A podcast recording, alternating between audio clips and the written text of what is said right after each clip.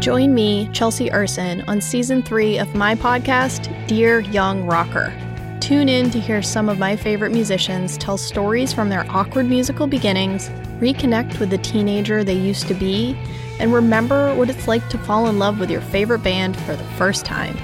Listen to Dear Young Rocker Season 3 on the iHeartRadio app, Apple Podcasts, or wherever you get your podcasts.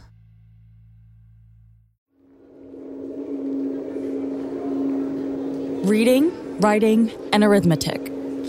The totally basic things you are learning in school that can be really fun or can also be really boring or difficult as you are now navigating all of your classes remotely or on Zoom.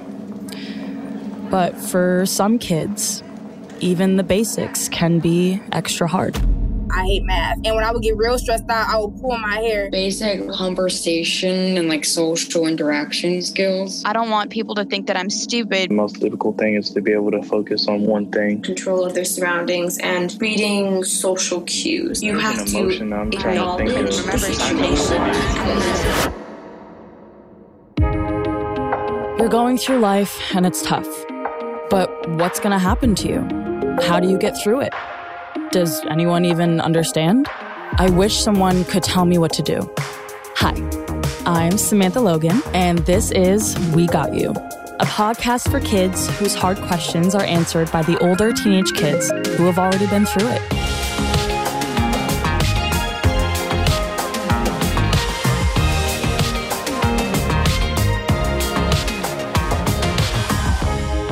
This show, we will hear stories from teens talking about an issue they have faced and conquered. And hopefully, it inspires you. So, my guest today is Haley, a 14 year old who was diagnosed with dyslexia and really mad at her parents for keeping it from her. Today, she speaks about confronting herself and understanding that what makes her different makes her better. Listen to what happens from here. My name is Haley. I'm 14 years old and I'm from Brooklyn, New York. I was diagnosed with dyslexia in the second grade. My parents and my teachers were worried that I was falling behind, so they took me to this doctor, and the doctor ran some tests, Dr. Kravitz, you have a visitor in the main lobby. and the doctor diagnosed me with dyslexia. So the school and my parents started to come up with the plan, but I didn't know anything was wrong. So when the day, like it was a Sunday when they told me I would have school on Monday, so then they did tell me I would have to change all my classes. I wouldn't be with the main class. Somebody would pull me out of reading, writing, math. I um, didn't react very well. I didn't understand what was going on. And so on school on Monday, the teachers kind of skidded around me, which made me like angrier because I didn't understand what was going on and nobody told me why I needed to be pulled. I just knew I was different now, which I thought at the time was bad. So that made me feel very angry at everyone for making me different, for trying to help me. I wanted to be independent. I wanted to be with the rest. I wanted to be normal. When my parents told me like I had dyslexia at first, I thought like, what? I didn't understand. I couldn't even pronounce dyslexia at the time. I thought it was just some weird made up disease. So for those first couple of weeks, I thought I was sick and didn't like need help with reading. I didn't understand why I needed help. And so when I saw all the other kids with their homework and the homework I got, I felt different. You don't want to be different. You want to be part of the class. You want to be the same. You don't want to need help. You want to be independent. But I couldn't be independent. So that made me feel even more different. The first time my therapist and I talked, I like just sat there. For me at a young age, like it took me a year to open it, but I realized I could rant about dyslexia and she won't say anything. Like where my parents would say, No, it will get better. Like, no, like you were born this way, you can't change it. Like what parents say. And so having someone, an outsider, listen to what I was trying to and rant, she would just say, Okay, that's good, just keep talking. So hearing someone else say, like, it's going to be okay, you're going to be fine, that's not your parent, that makes you feel great. In my mind, as a little kid, I was like, you don't understand. You don't have dyslexia. Why are you commenting on it? So I felt like you need to talk to someone who has it or someone who doesn't have it and they can listen to you. And so once I like told my therapist, she's like, "Well, you can't go over the mountain, just tunnel through it. Just tunnel through the hill. And don't just stop yourself, go around it. Find a shortcut that works for you and go around it. If you need to go over the hill, go over the hill. But if you can find a way just to get through it, do it. Don't make everything a mountain out of a molehill because that'll just create you one more hill to go over. Just think about it, calm down, understand it your way, and go around it. In the fifth grade, I was able to read, I was able to write. I wasn't very strong on the computer, but I would handwrite papers if I had the option. So I was passing all my classes. This is when I started to notice that like I like it paid off because I started to get like all good grades. I wouldn't have to like freak out. Like teachers were there for me. It wasn't like they were trying to make me different. No, they were there to help me. Um, I started to open up to my therapist more. Didn't just sit there and stare at her. So that's when I started to understand that it's getting better. That's when I really felt like I can do this. I don't have to be sad. I got over it. Yeah, that's the moment that I really felt like it's over. So that's when it really got better. Sixth grade year, I got very used to the schedule. I was very happy, passed all my classes. But then in seventh grade, they changed everything on me. I didn't like that. I cried. I learned then you couldn't cry in front of everyone. You had to go to the bathroom to be left alone. So I went to the bathroom, and then all these teachers started to come up to me in the bathroom, started to hug me and everything, and say, You can use my room for like these first hours. You can go to my room. Do you want to talk about it? Do you want me to call your parents? I still don't like attention when I'm crying, but I needed I needed people to give me like the space and ask so that year, the first day, I kind of freaked out because with dyslexia, you don't like change. I kind of went back into the little hole where I felt like I don't need it. I don't need the help, just change it back when it couldn't. And then by the end of the year, I loved it. So, and then the year I loved all the teachers. This year, I started to like realize I hate change. I hate losing control hate anything like that. So that had to do with my dyslexia and everything. So in seventh grade, I wouldn't admit to it. That was pretty hard. At the time, I thought it had to be my way or the highway. I'm still like that. But in eighth grade, I, like this year, I kind of realized like I'm more open and like to call myself out on stuff and say, like, that's my fault. Like, I messed up like we're in sixth and seventh grade, if it was my fault, I'd let somebody else like kind of like take the blame. When I was younger, when I was diagnosed, it helped that someone in my class was going through it with me. And so, like, it was kind of easier to do stuff. Like, if she was participating, I would participate because I'm not the only one, I'm not alone. So, I'm still friends with her now we understand each other more. So I think that helped. Like we're still best friends. We text each other. Like I slept over at her house. For other kids who had dyslexia, I would probably say find someone to talk to. Find someone who's like you to talk to about it so they understand what you're going through. And find someone who's not in your family who does not have dyslexia to talk about it. I would tell my younger self that it's okay to be different and not normal. It's okay to not fit in with the class. Everything's going to work out in the future. I know it doesn't feel like it does now, but it will. It will get way better. You'll feel like you're on top of the world, which is what you want and what you need. So just know it gets better.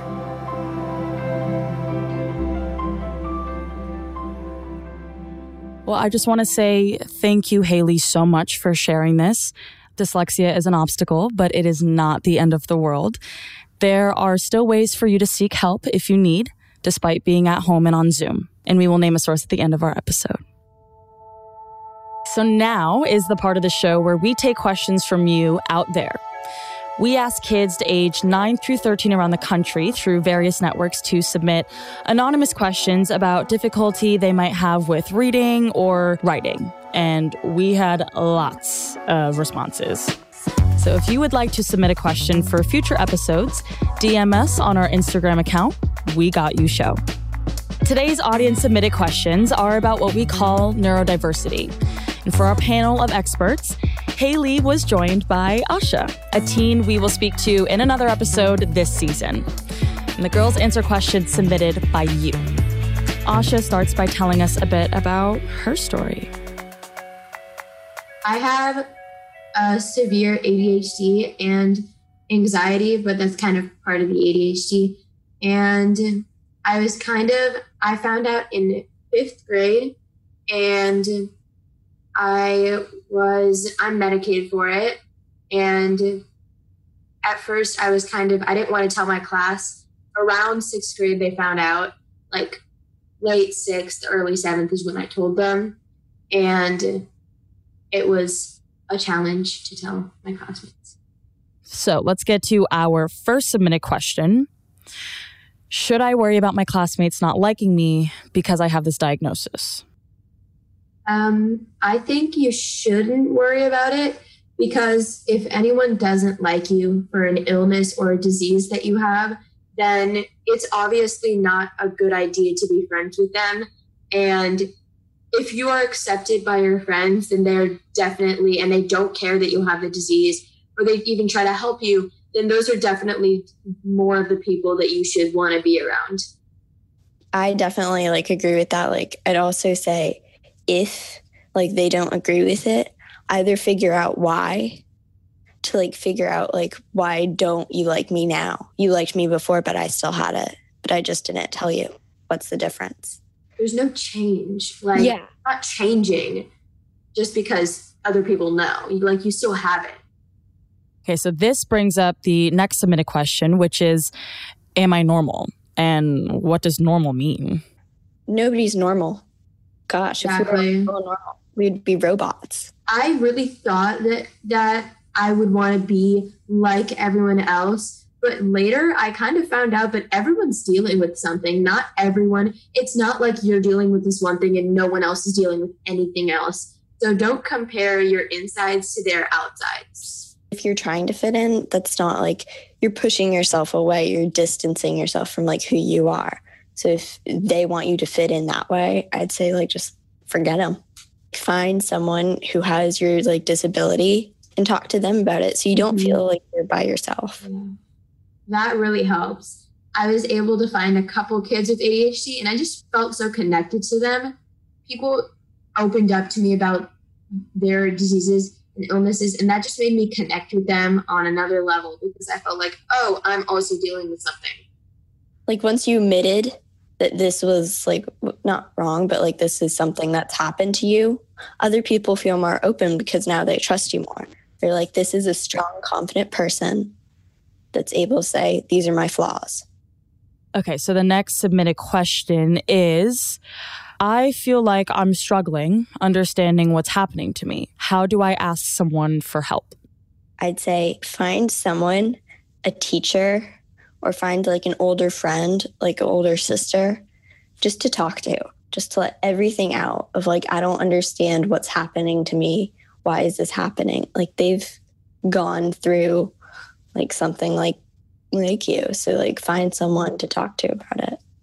I was always able to talk to someone because I had a school counselor that I was just really close with. But yeah, even finding a counselor. And if you're not able to, I would say writing also really helps. I have like nine diaries filled up, just like a bunch of stuff. And also because like for me with writing, not my strongest suit, like I don't want anybody to read it. Um, I say like if you don't want to do that, paint or draw. Oh Like, draw how you feel or like paint how you feel because that's what I did when I was younger. I'd like go to those little like fashion books and like tape up the people.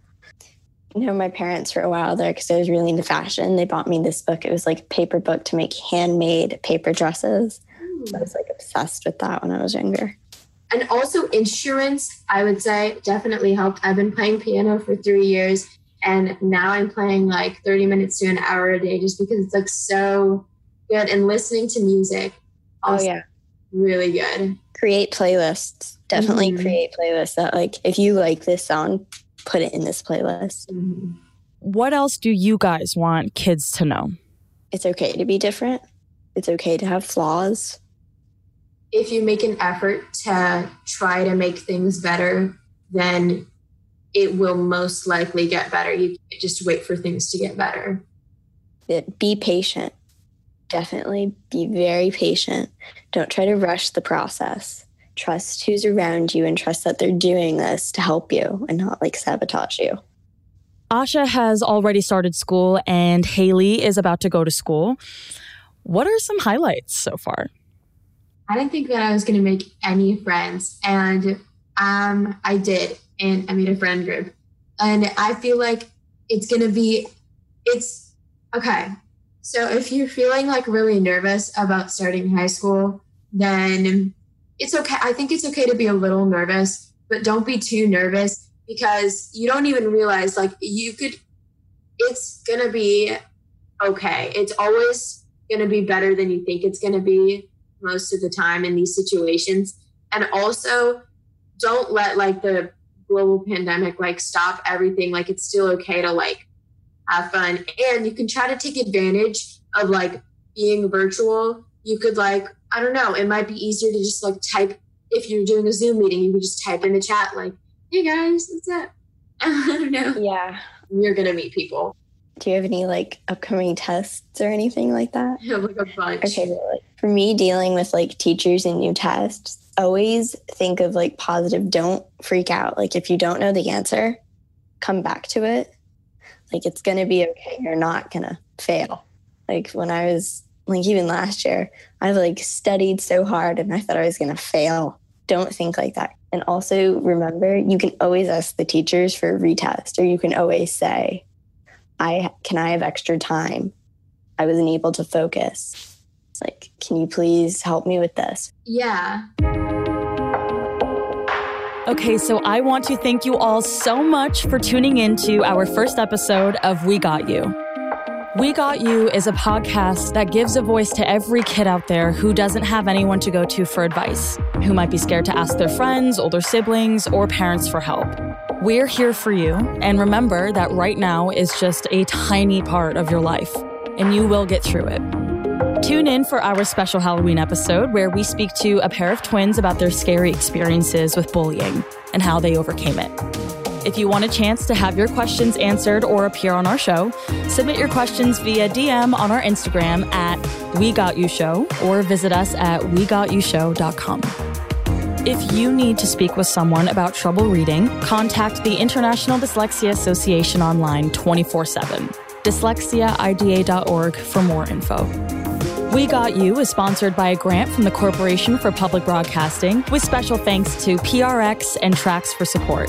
Production assistant is Carolina Garrigo, theme music by Dima, original composition by Dimitri Livman, Ollie Chang, and Guy Brown. Music edit, sound design, and mix by Rob Ballingle. Dialogue edit by Michelle Medias. And music supervision by Justin Morris.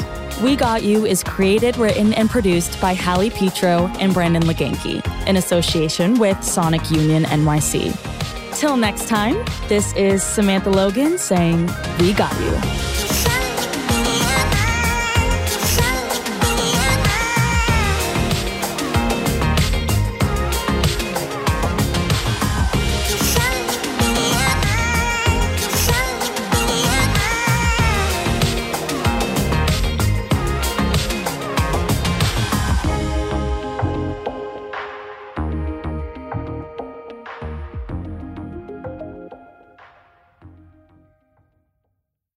Support for Tracks comes from the Corporation for Public Broadcasting.